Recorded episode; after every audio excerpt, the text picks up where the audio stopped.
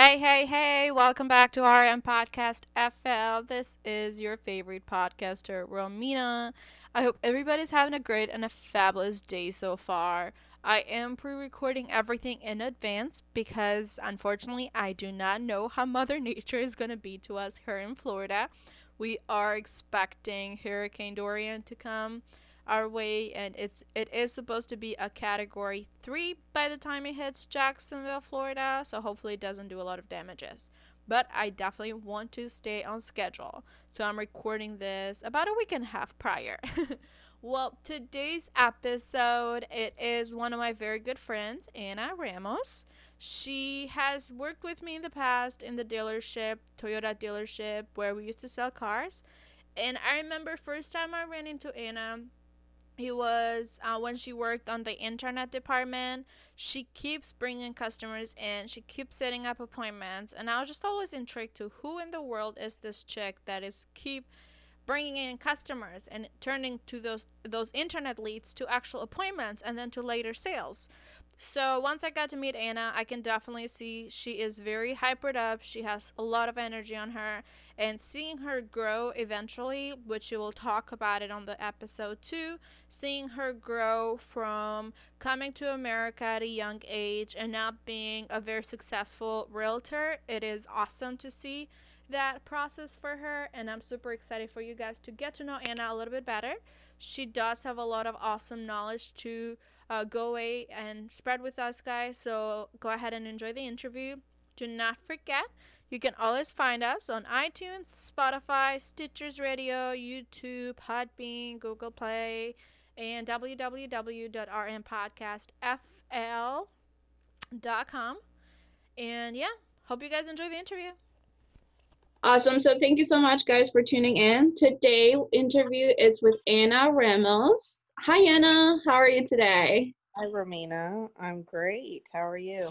I am awesome. Uh, today is actually Sunday, so it's Sunday fun day, and I'm getting a lot of stuff to do.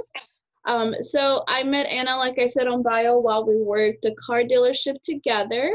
Um, but I'll give the mic to Anna. If Anna, you want to talk, tell us a little bit about young Anna to today. Do a little bit walkthrough for us so we get to know you better.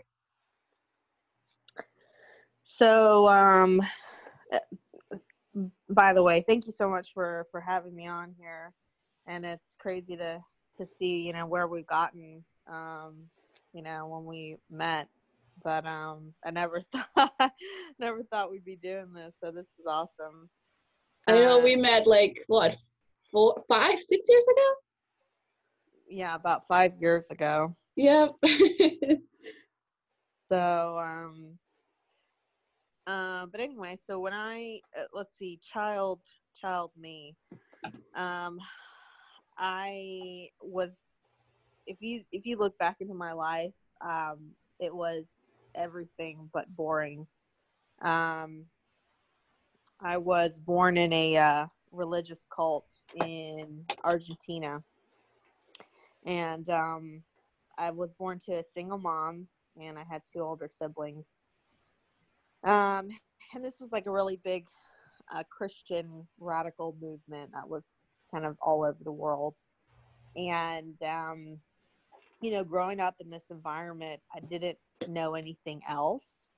Uh, it that's that's the world that you know I knew, and we lived kind of in a bubble. Um, we didn't really uh, know anything else but this this world we, we weren't allowed to read literature listen to music watch tv um, hang out with people that were outside of the group it was literally like living in a box.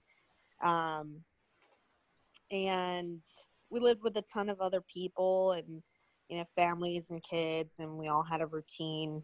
Um, and we traveled a lot. We traveled probably every year um, to a different city.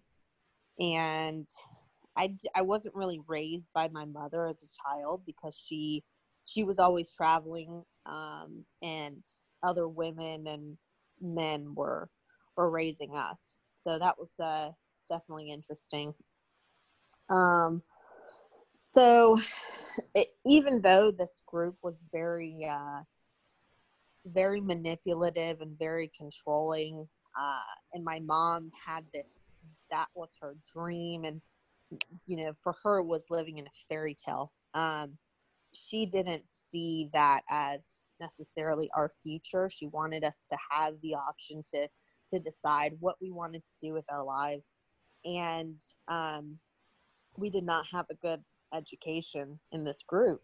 So um, when I was about six years old, she reconnected with um, who's my stepfather now, but back then they were just friends, and he was living in Atlanta. Mm-hmm. So uh, they ended up getting married, and he brought us over here.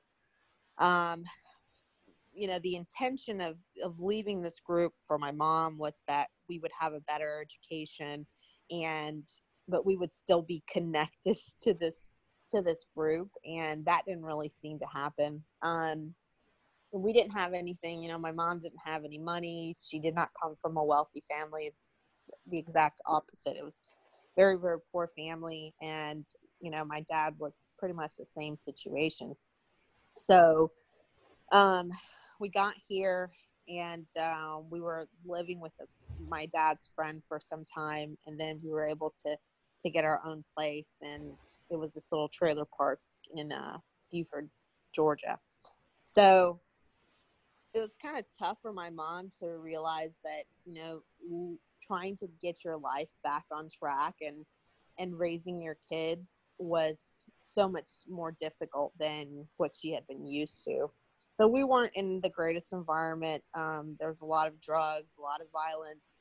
Um, in the neighborhood and she tried to protect us as much as she could so um so yeah i mean growing up in in that environment i don't i wouldn't say necessarily influenced my entire youth mm-hmm. um, but it definitely gave me a choice like whether i want to take a bad a bad route in in my life or or take a totally different direction um so you know my my my older brother and my sister that were definitely in in the wrong crowd we we all were um, but my mom was so terrified that she she sent me back when i was about 12 years old uh, she sent me back to argentina um, to this to this cult mm-hmm. so i spent most of my teenage years in argentina um, and i mean they continued to brainwash me saying that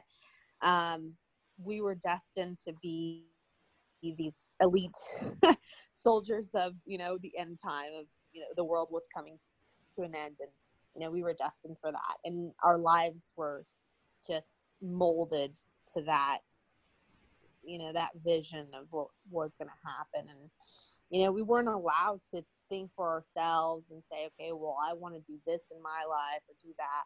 It wasn't in the cards for us. So I never kind of, when I was, you know, a teenager, I I almost felt like there was something wrong with me because I didn't have those goals. I felt like I wanted to do something different. And I constantly was just bashing myself as a teenager. And um, I never really expressed that to anyone, not even my mom, because I I felt like I wasn't being a good kid by not following what they were installing into me. So um so I finally came back and said, you know, I didn't I didn't want to go back to the group and I started working. Um How old living, were you when you came back? Um I was uh 17. 17. So you were there for about 5 years. Yeah, and I mean, I had to come back to the states on a regular basis, otherwise I would um, lose my residency. Correct. So I would stay for about you know nine or ten months, and then come back for couple months, and then go back. I see. So you're kind of back and forth. Right. Uh, but most of my time was was spent over there. I see. Um, so you know, throughout my teenage years, um, I was homeschooled throughout this whole process, mm-hmm. and I found out that the program that I was in was not accredited.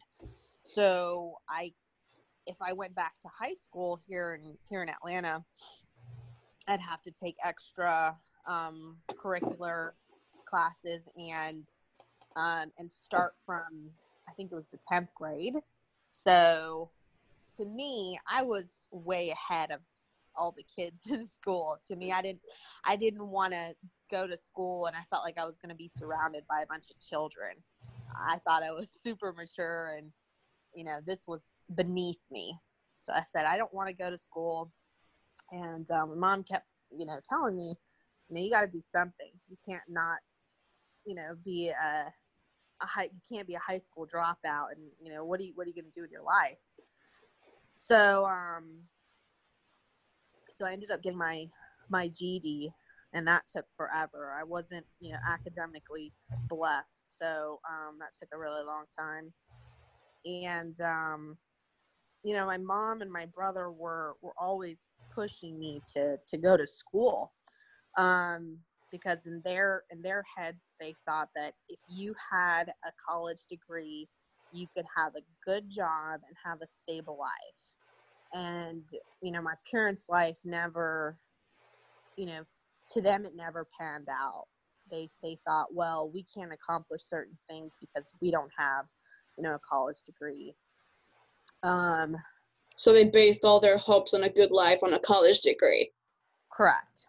I so see. um so and i you know i don't know where i got these ideas from but i always told myself if i if i'm going to go to school um i want to get into a uh, a major and a career that i'm going to like so but how am i supposed to determine that if i haven't i don't have any experience? I've never done that before. So it was always like i didn't want to take that risk. I said i don't want to take on debt and i may not end up liking my career. Um and that i think that's a good thing now you know hindsight. But that you know that's something that a lot of kids have to take into consideration. But um I don't think school is a bad thing when you don't really know what you want. Just you know, do your best and and finish it as quick as you can. At least you you'll have something. Um, but I watch so many so many kids go to school and change their major, you know, three, yep. four times, and they end up being in college for, you know, forever, ten years. Yeah, it's crazy. I, I can absolutely relate to that because when I first started college, my parents convinced me that pharmacy was the best major. So, of course, parents know the best for their kids. So I went with it and I wasted three years of my life and I dropped out and I am nowhere close to pharmacy career right now. And it's you're very right. Like not a lot of people know what to do when they're they're young, but they don't have that guidance to like decide what they want to do. Right. Yeah. So, um, so yeah, I never um went to went to school because uh, I just I never got over that debt thing, and I didn't want to get into debt. Uh, and I just worked in restaurants for a long time, and um, my mom again you know she was always there for me and always said you know you can't do you, do you really want to be a waitress your entire life like you have to do something um, and i know you can you have the ability and you just have to put yourself out there.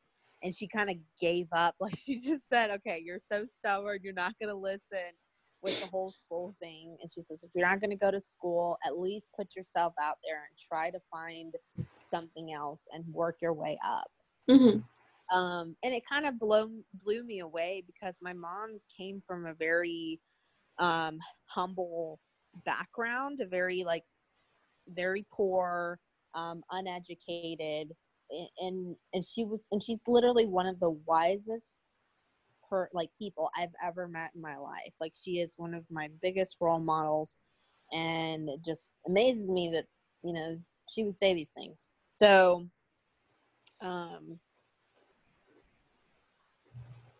and then, uh, she, and she always taught me to never, never quit on anything that I was doing. Mm-hmm. Um, there was a time when I was working at a restaurant with her, and you know, I, I never had like it, things didn't come easy to me. It was always very hard. Maybe I just wasn't applying myself enough. Um, but I I would get very emotional, and any little thing that was a setback just like hit me hard every single time. And I was like, oh my god, I can't deal with this, and you know I just can't do it. Uh, but she was always there, and I remember starting to as a waitress. I, I'd been first washing dishes and then I wanted to be a waitress because they were making more money than I was. So it took me four months to get the hang of it, mm-hmm. um, mm-hmm. But I wasn't. I, I, it was awful. I I was I would cry after every shift because I had only made you know fifteen or twenty dollars in tips, and I would feel awful because I would forget people's orders or I'd bring the wrong thing or whatever the case might be. I felt like nobody liked me. I couldn't make a conversation with them. Um, and I said, you know what, mom, I'm just gonna quit. Like this is this is not I'm not made for this, and I'm just gonna give up. And she she told me, um, the only the only time that you should quit is when you're too good for something and you're moving on to the next level. Never give up because you feel like you're not capable. You just have to keep going and apply yourself and do your best and you'll see that you will be better than you are right now so i listened to her you know crying wiping my tears away. And i i i gave it another shot i think like a month. And it turned out really well but i i started changing my habits and changing the way that i did things. Um and that went super well and that that will always stick with me. Um so I, I mean i continued to be a server for several years mm-hmm. and you know that's when she was like you know what? You can't do this the rest of your life. You have to go and do something else. And i'm like mom nobody's going to give me a job um because i don't have any experience in anything you know? I, i'm not how am i supposed to you know get a job somewhere else? And she mm-hmm. says it doesn't matter.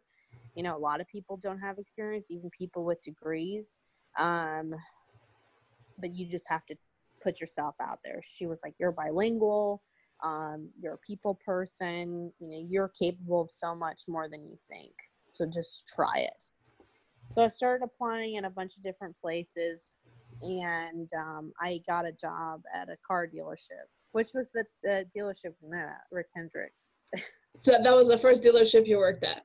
Yeah. Okay, that was my first dealership I worked at too. so that was, I mean, before that, I had worked in, you know, re- only restaurants mm-hmm. and I think that's it. Yeah, just like fast food restaurants and stuff. Um, but I didn't know how to like do paperwork or any kind of admin. I, I barely knew how to use the computer. Uh, I I wasn't really skillful with with people. I felt like I was just kind of an amateur. I I didn't really know how to talk to people that well.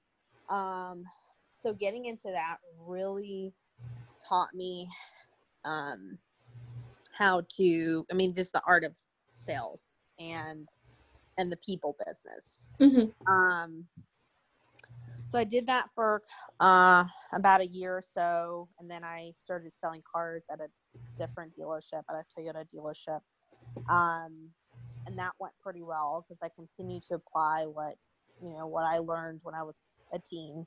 Um, just tr- doing my best, learning as much as I could, and remembering that people is the source of of success. So I had to master how to talk to people and you know how to how to close a sale people is a source of success that's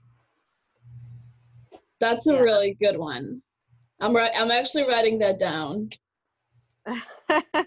Yeah i mean it it's crazy to think that um everybody so many people say that you have to um, be an expert in the product and and you know have to know how to close and this and that. And you know if if you could know everything about the car there was a guy that i worked with and he could tell me everything there was to know about a Toyota. It didn't matter which one it was, what year it was made. It was insane. This guy only sold like two cars every month. Was that at the dealership we worked together? Uh, no, that was at the Atlanta Toyota. Gotcha. Because when we worked at the dealership together, I remember there was this one other salesman that he would know literally details of a car, but he would close only like four to five deals a month. And I know who you're barely, yeah, and I barely knew anything, but I would close like 20, 25 a month. Yeah. So, you know, I I I realized that it, you know, wasn't about the product. And yeah, I mean, you do have to know the Mhm. product and, and as much as you can.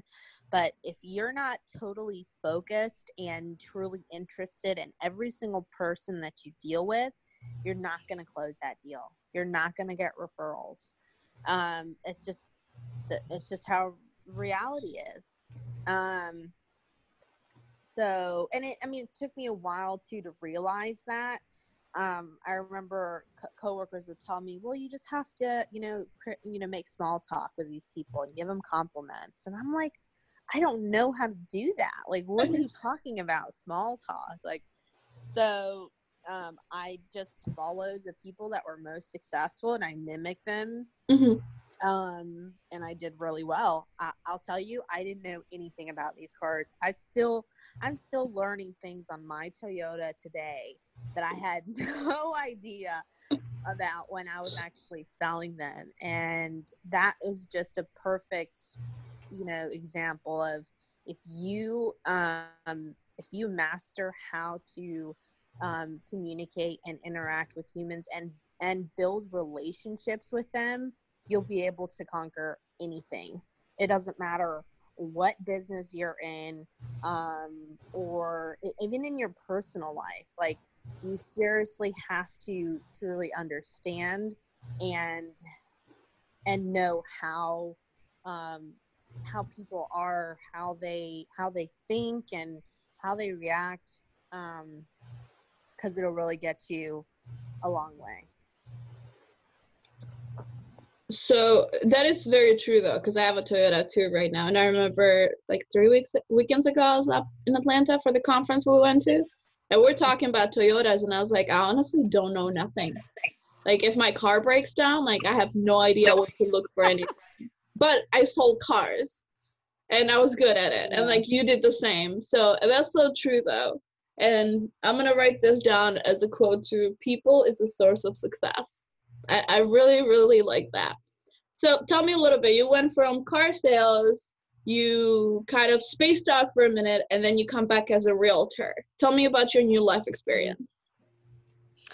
So, um, before I, you know, changed careers, um, I felt a little like empty, and I felt like the the car business just I, it wasn't for me. Like I, I felt like I was running into a, a a dead end in that world, and I just didn't want to be a part of it. Um, but I've never really had like these big dreams of well back then I do now. um, but I I never you know like knew what I wanted to do. It was like I felt deep in my heart that I wanted to do something bigger, but I had no guidance, no um, path or, or you know just i had no idea what what i wanted to do so i just took a leap of faith Mhm. and just quit my job um, just quit, no plan. no plans at all um, i had actually started dating my my current boyfriend at the time Mhm. which was let's see it was before i left the one dealership and i decided to move in with him um moved to a totally different part of town and quit my job and then i started working at one, another dealership but i wasn't there for very long but i Mhm. still felt like i this is not for me and i want to do something different so i was living here with him um, and i quit this job and i told him to just trust me and and i'll find something better So I wasted probably about a month not really doing anything, not really trying or looking for another job. I kind of was just coasting. Mhm. Uh, I was resting on my laurels too because I had saved quite a chunk of money. So I was like, oh, you know, I have nothing to worry about. I have, I have something back to fall on, so it's no big deal. But I'm gonna get to that too, because you told how much you saved uh, with like not that crazy high income, I was in shock too. So I'm gonna get to that to get some financial advice from you too. okay. Um. So yeah, it was very dumb of me, but I that's just what I did. We all make mistakes, and you know, life is crazy. So, um, after that month of not doing anything, I actually started applying myself and saying, okay, looking for for jobs. Uh, so I applied at a ton of different sales positions hmm insurance, um, stock, uh, real estate, um, computer software sales. Uh, I think pharmaceutical. I, I, I can't remember the amount of different companies that I pl- applied for. And I said, I'm going to get the job no matter what, but I need to find the right one. So whatever I feel is right, um, it's gonna it's gonna go through. So um, I first got hired at a stock loan uh, company. It was just like a small little firm, but they were, I mean, they were selling multi-million dollar loans, and this guy wanted me to take over the South American uh, region. And I have no idea how I got that job. I bullshitted my way through it. um, You closed the interview. yeah, that was crazy. But um, I thought about it for a while, and then I said, you know what, this is not for me. And I told the guy, I said, no, I'm not. I'm not going to do this. So back on the hunt, um, and then I got a call from this real estate firm that I didn't end up working with, but that was the sign that I needed. So um, I hadn't gotten my my license at the time, and um, I started, ta- you know, getting in touch with several different people, and I got in touch with this. I don't know why, but this kind of just happened. hmm Um, it was a lady that I sold a car to, and she's like, "Oh my god, like you're thinking of getting into real estate? Oh, I work in such and such office, which is uh, Keller Williams Peachtree Road. This office I ended up in. hmm Uh, so I went over there. I liked it. liked their environment, and I got, you know, I went to get go get my license, um, which a lot of people say is one of the hardest things of the the you know getting into real estate. But I beg to differ. I think that's one of the easiest um, steps to to starting your career into that. Uh, so that took a a, a few weeks to do. I took an accelerated class. Um, I didn't want to pay for it twice, so I was totally committed and like convinced that I was going to pass the first time because Mhm. I'm so frugal that I, I was like, I'm not going to pay for this twice. So, um, yeah, it took a few weeks. I passed it, and um, and then I decided to take a vacation, which was another another mistake. Oh, of, your um, trip, yes. my trip to Europe. Yeah. So I, I, you know, put my license with a brokerage and said I'm gonna start when I get back from vacation. So I was gone for like three weeks, hmm almost a month. Um, and not till I actually started in the brokerage, um, is when I started telling people that I was in the business. Um, and you i mean in real estate you're basically working for yourself. You're an independent contractor and you're you're developing your own business. You're paying for your marketing. You're paying for your transportation um, for everything. So i had to figure it out. And um you know I, it was it was definitely hard I can't say that my emotions weren't involved. I don't think you should ever do that because, you know, whatever you do, you're going to experience setbacks. Um, so, I mean, I got rejection left and right.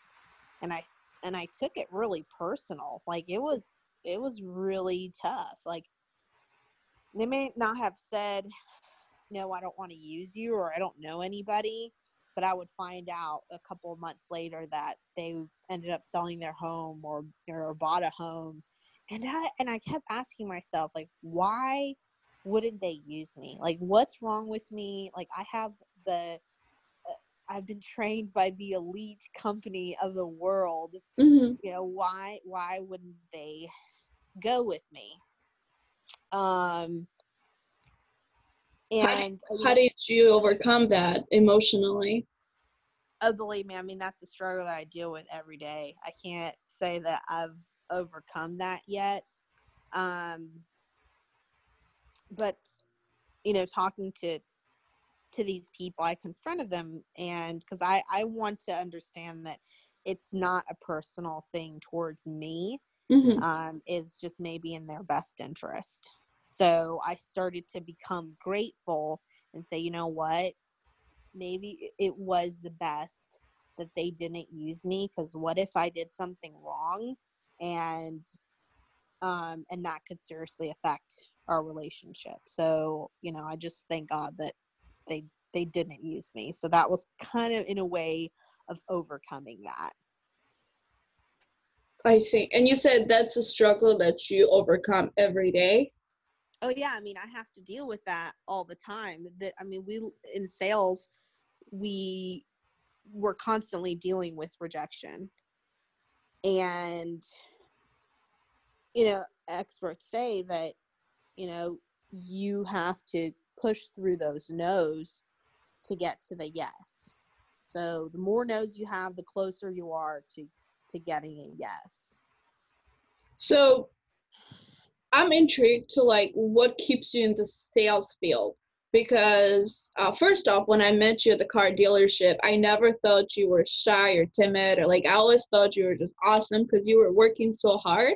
I remember coming in the back room because you worked at the internet uh, part, I worked in the floor part, and I always thought you were awesome at your job because you would always show results.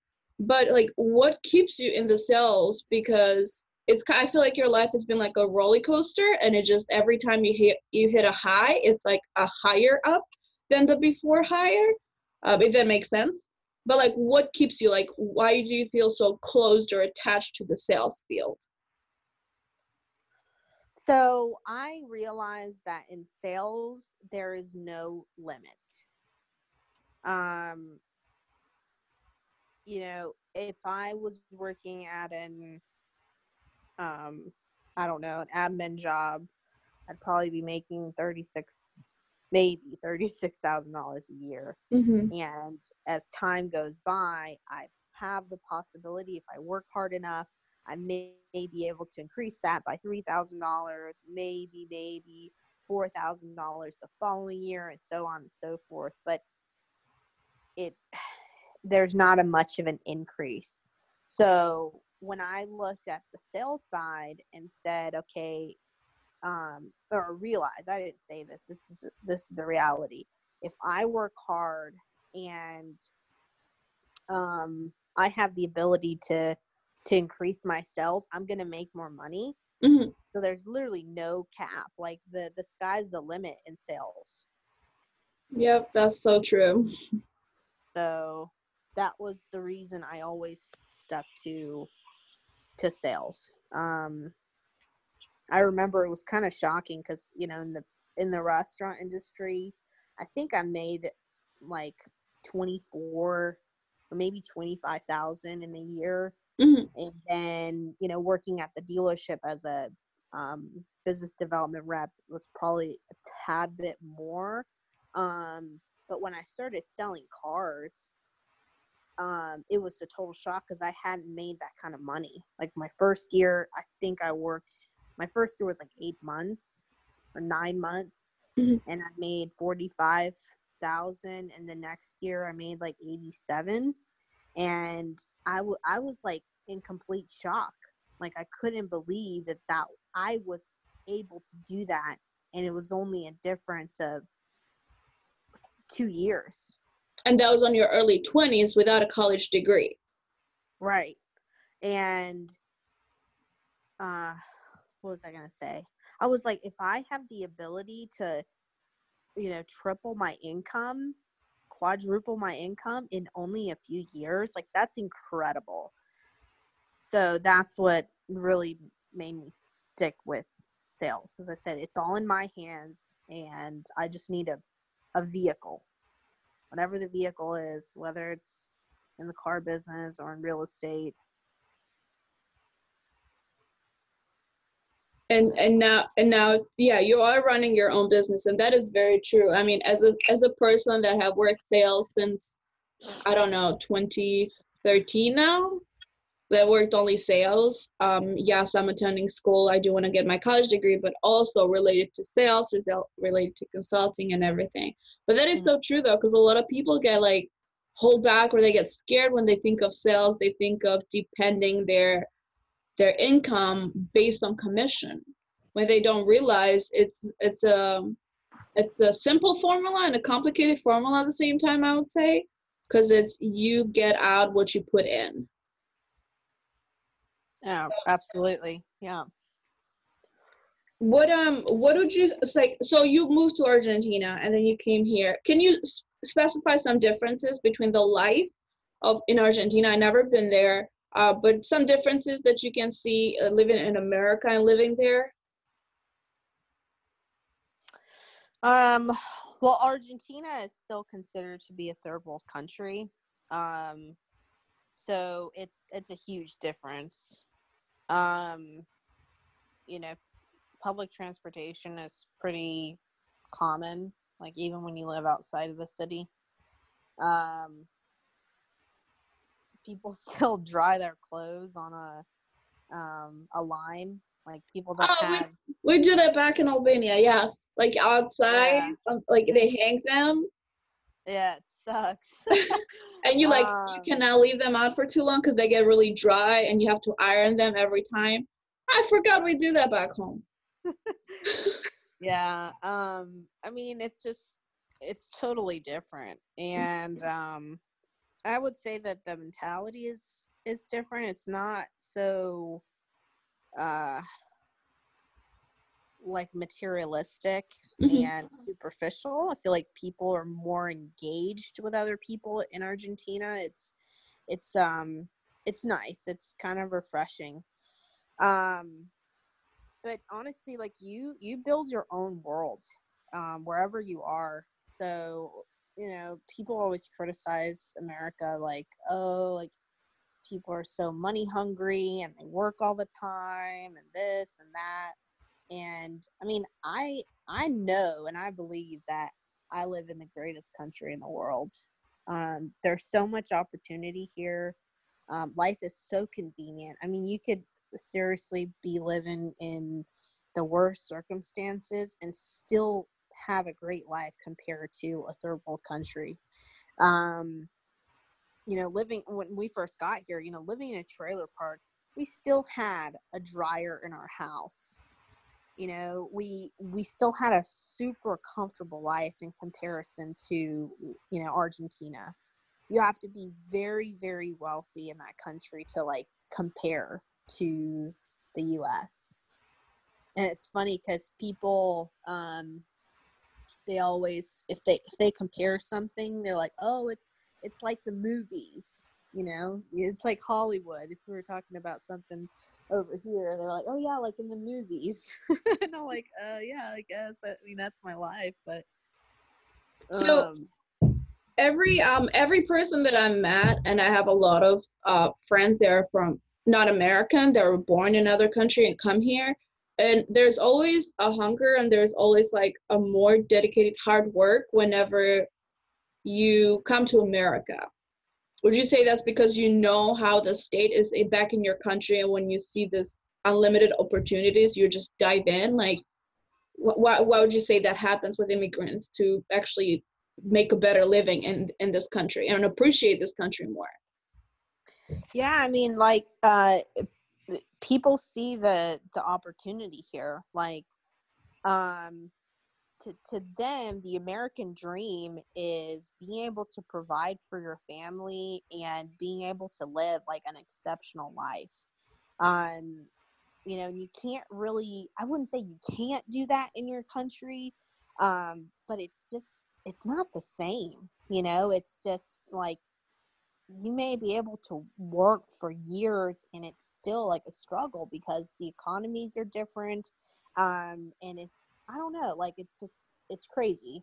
But um and it really also depends you know what country you're in. Obviously there's super successful people all over the world um but honestly just coming from a couple different um countries and and seeing the difference everybody says like america is the land of opportunity. Um so you know i feel like people that are raised here uh, don't really appreciate that. They don't really see that um there is tons of opportunity here and um they do live a great life. Whatever it is it it's maybe pretty simple but I mean, we're super blessed. So I remember um, I have this girl I met uh, told me she didn't know what what a like what the difference between being a citizen and being a resident or being like an illegal immigrant mm-hmm. was like she didn't understand the concept of that and and why it was like i think a friend told her she got her citizenship and it was so exciting and it really is. I mean it's a huge accomplishment oh yeah. because um, you, you, get certain privileges um you know you can like when i was a resident if i left for over a year i couldn't come back just like that. Like i had to do all kinds of paperwork. Who knows if they would even let me get my green card again. On permanent so, residency yeah. Right. So like a lot of people don't know that. They're not taught that in school um, They're not, and it's a whole different process. I went through the process myself, and my family was lucky enough to win the DV visa program for the permanent residency, which back home we call it the American lottery. But when I tell my friends the American lottery, they think of money, which it's not money, guys. The American lottery for foreign citizens is to get the right to come to America and get a permanent residency. And how it works with USCIS you have to stay in America to live in America five years and not more than 180 days outside of US territory to qualify for the citizenship. So that's how the process yeah. works.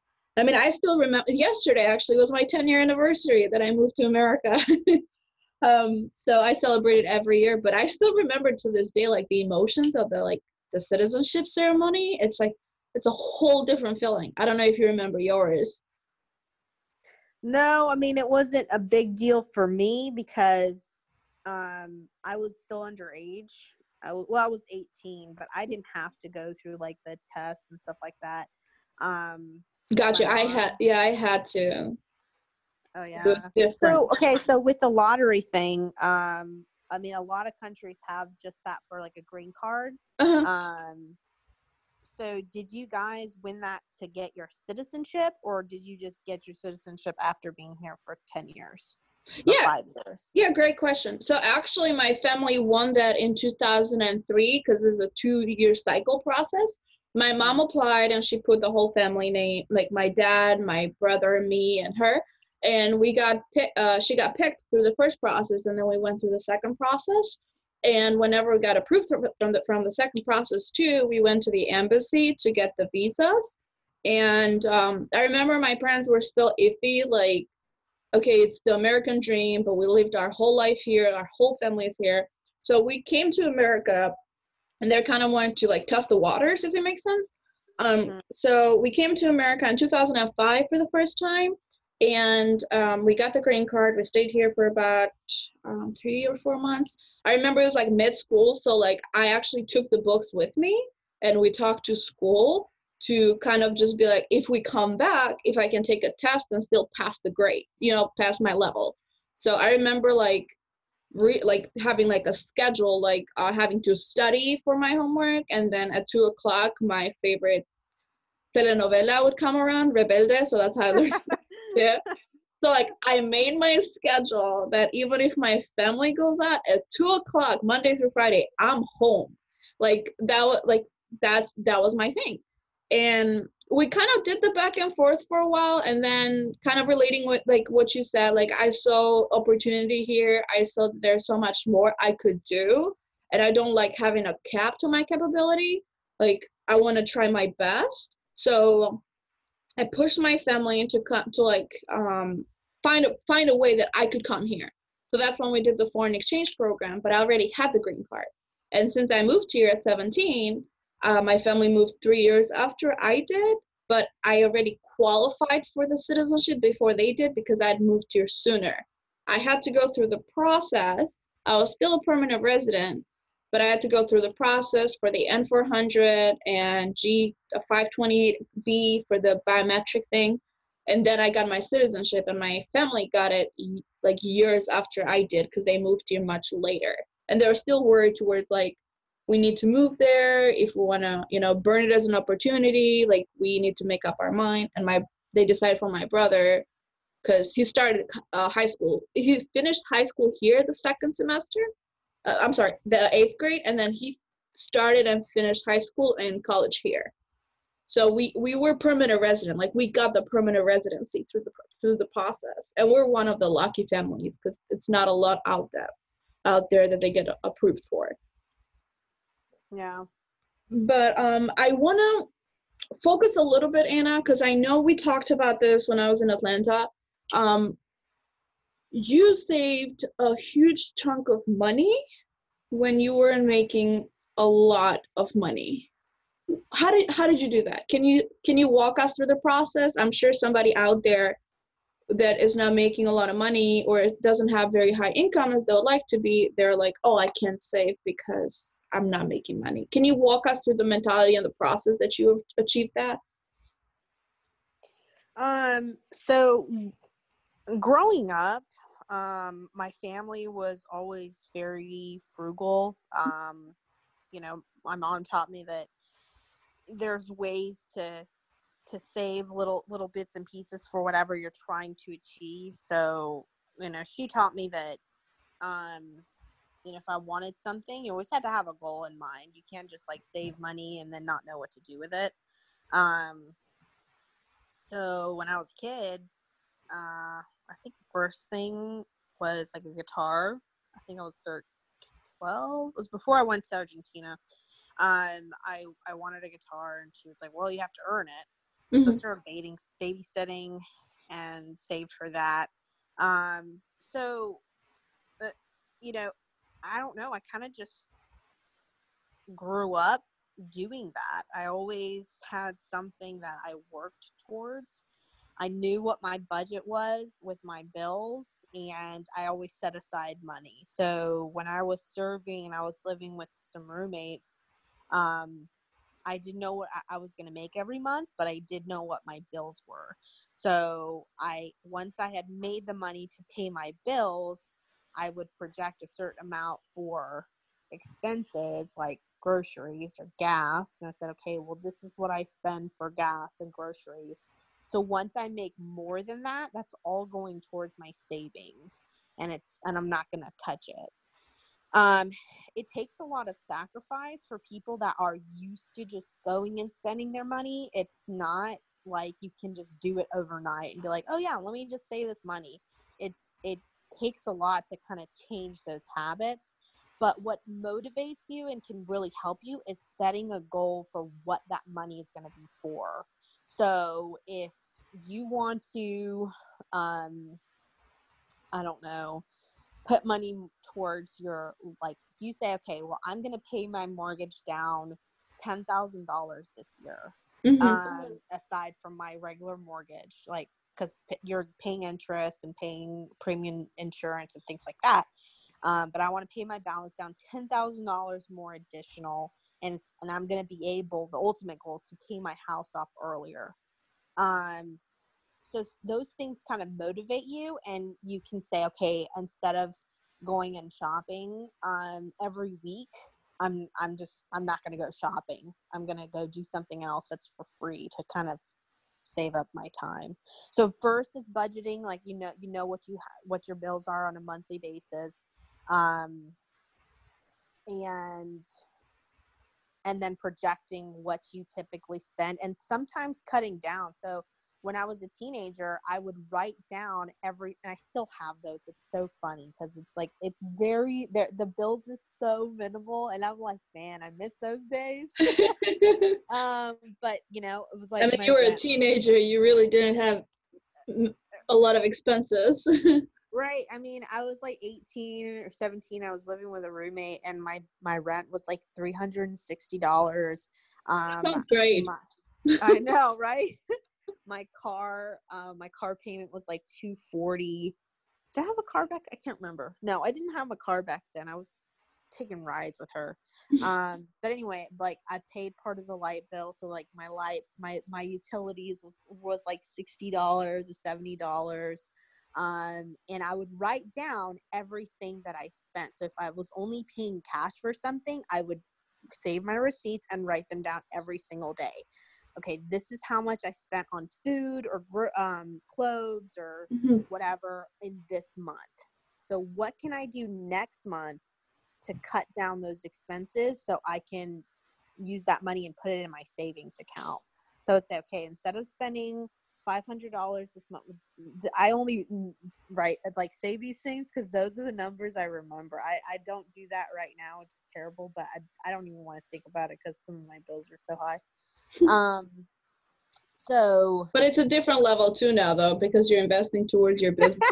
it's it's yeah. a whole. I mean, 18 with now where you're at building your own business. It's, uh, you can try to save, but now like like Grant Cardone, we say like saving money, and we both love him. Like saving money is not going to get you results. Uh, like you have to save, but you have to also, you know, invest towards something. So right. So he, I mean, his thing is putting your money towards something that's going to make you more money. Like don't just like let your money pile up there because it's really not going to do anything for you. Um, and that's what I did. Like I didn't know that. If I could like take back time and and learn those things um, when I was a teenager, mm-hmm. I'd be in a totally different place right now. Like, mm-hmm. um, but I can't. I mean, there's nothing I can do about it now. So if we have listeners out there that are in their early 20s and you really don't know what direction to take just start reading books start reading books start watching um, people that are very successful in different um, industries um, and just watch and mimic what they do um, but anyway so yeah i mean i would write down all my expenses and and say, okay, well, this is how much I spent in such month. The next month is coming. I'm not going to spend more than this. I'm probably going to make the same amount of money because um, I wasn't on a salary. I was, you know, working as a server. So um, I would say I'm I'm going to cut those expenses by half and put the rest in my savings. And I would write down, okay, this much, this is how much I saved, this is how much I spent, and these are my bills. They're always the same amount. Um, and that's how I I would save my money. But um, the problem was the older I got and the more I saved, um, I didn't know which direction to take. Like I didn't know what to do with that money. Mm-hmm. And you know, my mom always told me, well, you know, you should really get your own house. And this was when um, I was at the dealership. Yeah, so when I was at the Toyota dealership, so this is this was pretty recent, um, like three years ago, four years ago. Um, she kept telling me, she's like, you need to get your own house. You need to get your own house. And I had all this money saved up, and I was like, all right, you know, like let me just put twenty percent down on whatever house I get, so I don't have to pay um, as much interest, yeah. Right. I don't have to pay PMI and things like that. Um, but I had no like I didn't know what I was going to use the house. I didn't know where I wanted to live, what was going to happen. Um, you know, but my mom's dream was to have my own little place. Mm-hmm. And, you know, it didn't work out. And I'm glad it didn't because this whole real estate journey, I would have had nothing to fall back on. Um, I mean, I could have sold the house if I got it at the time and I moved, so I probably would have had to end up renting it out. Mm-hmm. And and I'm there. I would have had equity because the the the values of the homes have gone up where I was planning to buy.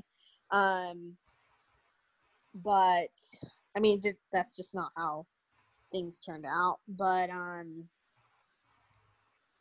Everything happens for a reason though, because at first you might be mad at it, and when you look back, you're like, "Ha, I was mad, but I see why that happened." So you also have to like trust the process.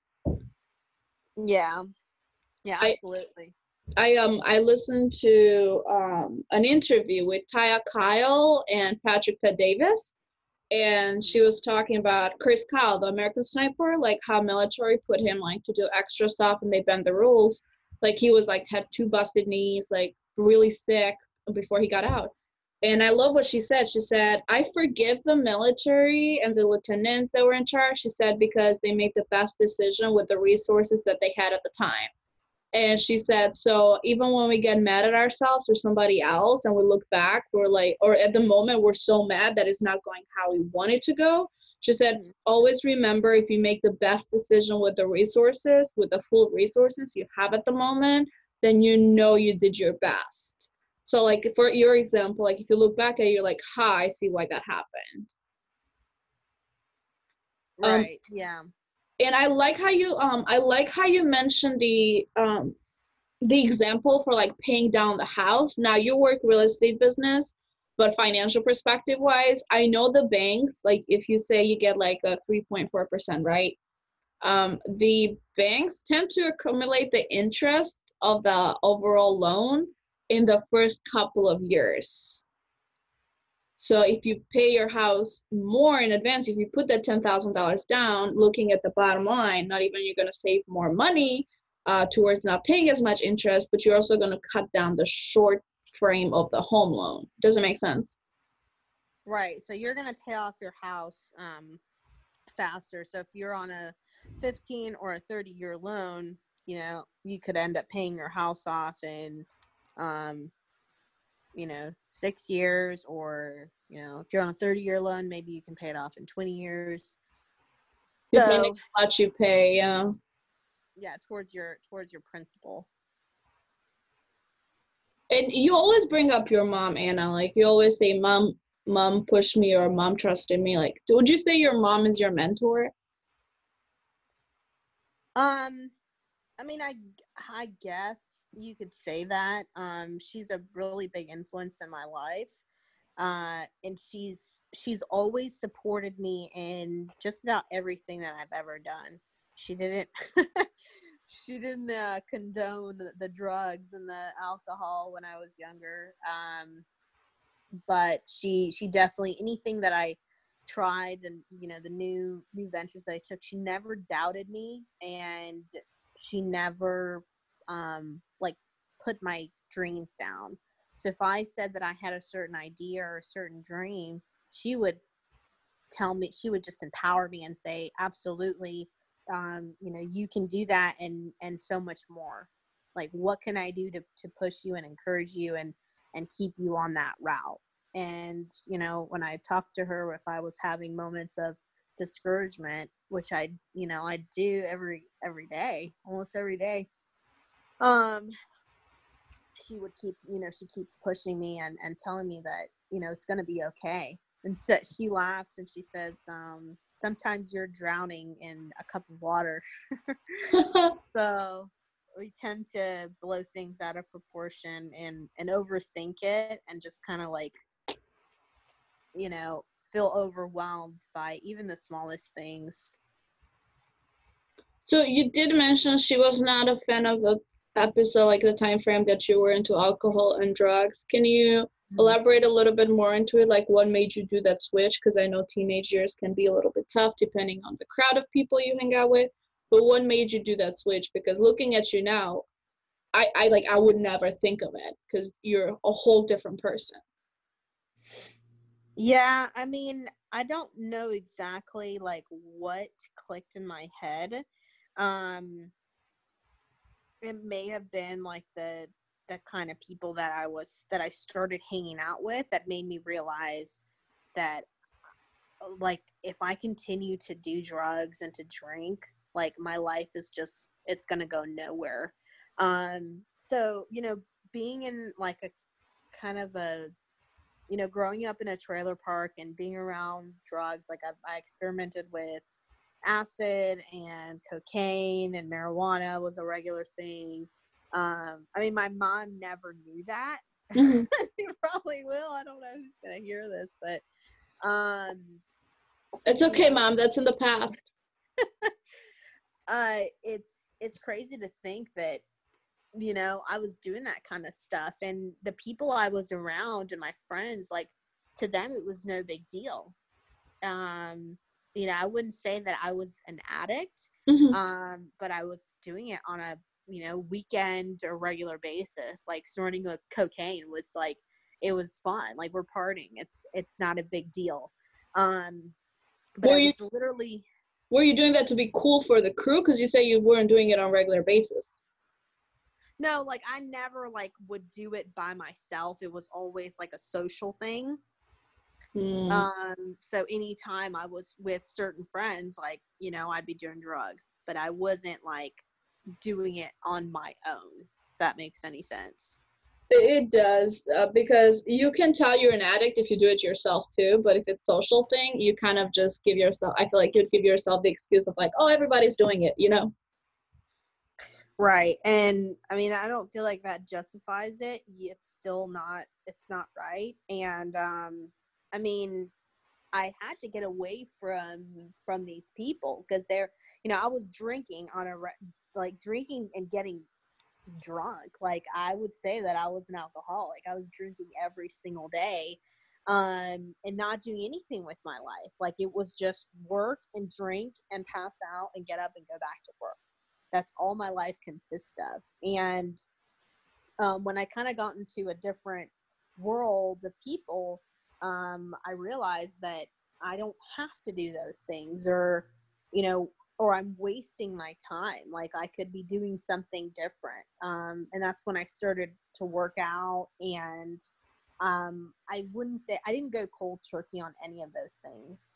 Mhm. um, I gradually just started doing it less and less and less. Um, and then with, I mean, I still drink like wine and beer.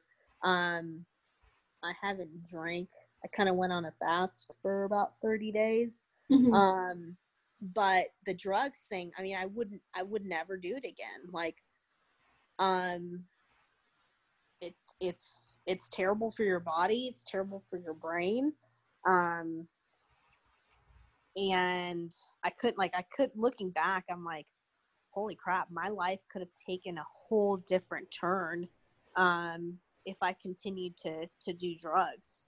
Um, I could I mean, it's crazy how how many times I gotten like saved uh cuz I mean, I got to the point where I was selling drugs myself. So imagine if I got caught with you know, a few grams of cocaine, like I would have gone to prison. So what um So- what advice would you give to those people that maybe are in that situation right now and need a little help, but they don't know where to find it or where to find that courage or that that thread to hang on and to just get out of that lifestyle? So, I mean, if it's somebody that's seriously struggling through addiction, um, you have to like I had a close friend that um put himself through rehab. Like he there's no like weaning yourself off little by little. No, like you have to like cut it off completely because you could die. Like it's not it's not worth it. Um, but I feel like that is on a much smaller scale. Like there's not a lot of people that go through addiction. It's people that do it on a semi regular basis and think it's just like a you know a pastime or you know having fun and partying occasionally. Um, and the best way to do that is by cutting yourself off those influence like the people that do it too. Um, and it was hard, you know, like those were my friends that I had to like cut off. I'm not saying that I stopped talking to them completely, Mhm. but I stopped hanging out with them.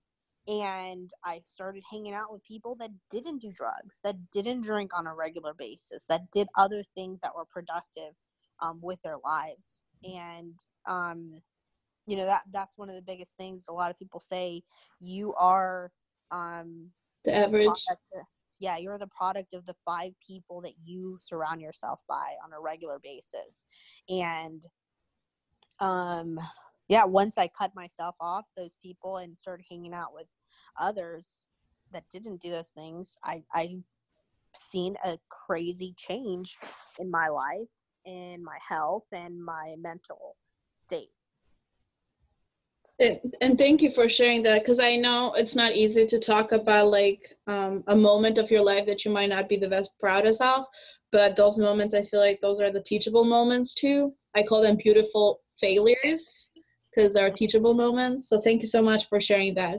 Um, I am a little curious about what are you curious currently at the moment because I know you're exploring a lot, you're learning a lot, but as Anna, what is Anna curious about currently? Um, so I have been working a lot with um, my mental state and my um, my mindset. Mm-hmm. Um, um, I've been reading a lot of books and and training myself on how to think um, like very positively and it's not easy because people around you are constantly going to tell you that you can't do certain things or um i don't know just like they'll put all these obstacles in in your way uh and that really affects how you how you think. Um so that's one thing that i'm seriously like jumping into deeply is how our brains affect our lives like the way we think affects our bodies and the outcome of things that are going on in our life. And that's a field that you can find a lot about too. It's like a never ending research, I feel like. Yeah, absolutely. Is there a certain book or article that you would suggest or, or that you're reading related to that? So um, I I haven't read any of his books yet, um, but it's Robert Greene um, talks a lot about that. Um, the 48. Um, oh. I know we talked about this because I downloaded it as an Audible, but then I, I'm I still haven't got back to that one. The 48 Laws of Power. That had really good reviews online too. Right. There's um like the laws of human nature, um, mastery, and uh, there was somebody that was talking about mindset. Um, I believe it was Remi. Um, I can't pronounce his last name. Adeleke. He's this um, African former um, Navy SEAL he has a book called Transformed. It just got published actually. Um, I'm gonna look into. Yeah, I mean, there's so many different uh, authors and entrepreneurs and athletes that um, talk about how you know your state of mind mm-hmm. um, plays a huge role in things that are going on in your life and the outcome. Um, of your of your life. So that is that is very true though. It's all about attitude. Like once you ta- like once you have a positive attitude then you'll be just perfectly fine. But once you lose that attitude attitude is very important towards not even mm-hmm. day-to-day basis but in the work environment in your personal life professional life everywhere you are and it's like everybody wants to hang out with that person that just has this awesome attitude and awesome energy but nobody wants to hang out with the person that is down. So attitude also attracts uh, you know better um, energy attracts energy. Yeah.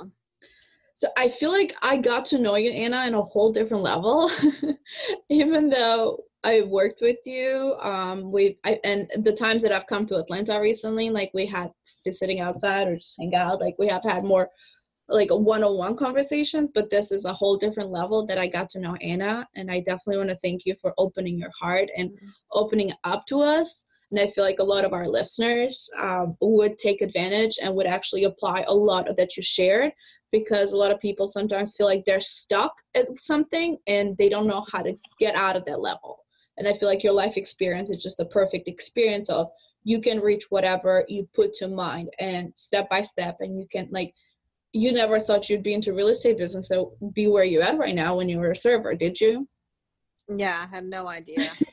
so trust the process and it just try your best every day and um, this kind of jumps up to the last question which uh, we all know the last question is what is your definition of success? And i'm really intrigued by your uh, by your answer to that. So, um, what I think, you know, success uh, in, entails is really reaching your potential um, every single day. And and just taking one step further.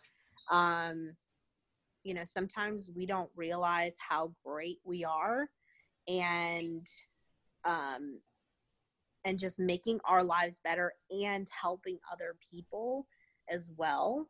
Um, and kind of sometimes we have to be selfless and think about other people and how we can help others and and make a serious impact in their lives, Mhm. especially being like suicide rates being so high. Um, just being kind and loving to other people uh, is seriously like you are making an impact on the world. Um, so yeah i mean to, to me the definition of success is uh, doing the best that you can every single day even in the smallest things that is thank you for sharing that because that is very true um i um i can relate to that whenever you know you're down even just somebody telling you like and I, that was a time on my life but even if somebody telling you like hey like your hair looks nice or have a great day or how are you today? Like just the smallest little questions and like you don't really think day to day but like it can impact somebody by a lot. Yeah absolutely. Perfect. Well, Anna, if you want to, I'll attach your information to the episode too. But if people want to get a hold of you, if people looking to sell or buy a house, or even just grab a coffee and thank you for this awesome interview and get to know Anna a little bit better, um, where can people find you? so um, you can reach me my phone number is 404-901-1231 um, or you can email me at a n a r a m o s at kw.com i work for keller williams realty in atlanta georgia Perfect. And then your Instagram is my instagram is the dot ramos dot group And I know you're doing a little bit vacation from social media, but you'll definitely get back to it. So if anybody reaches you there, you'll get back to them. Yes, absolutely. But How- thank you so much for for having us on or having me on here.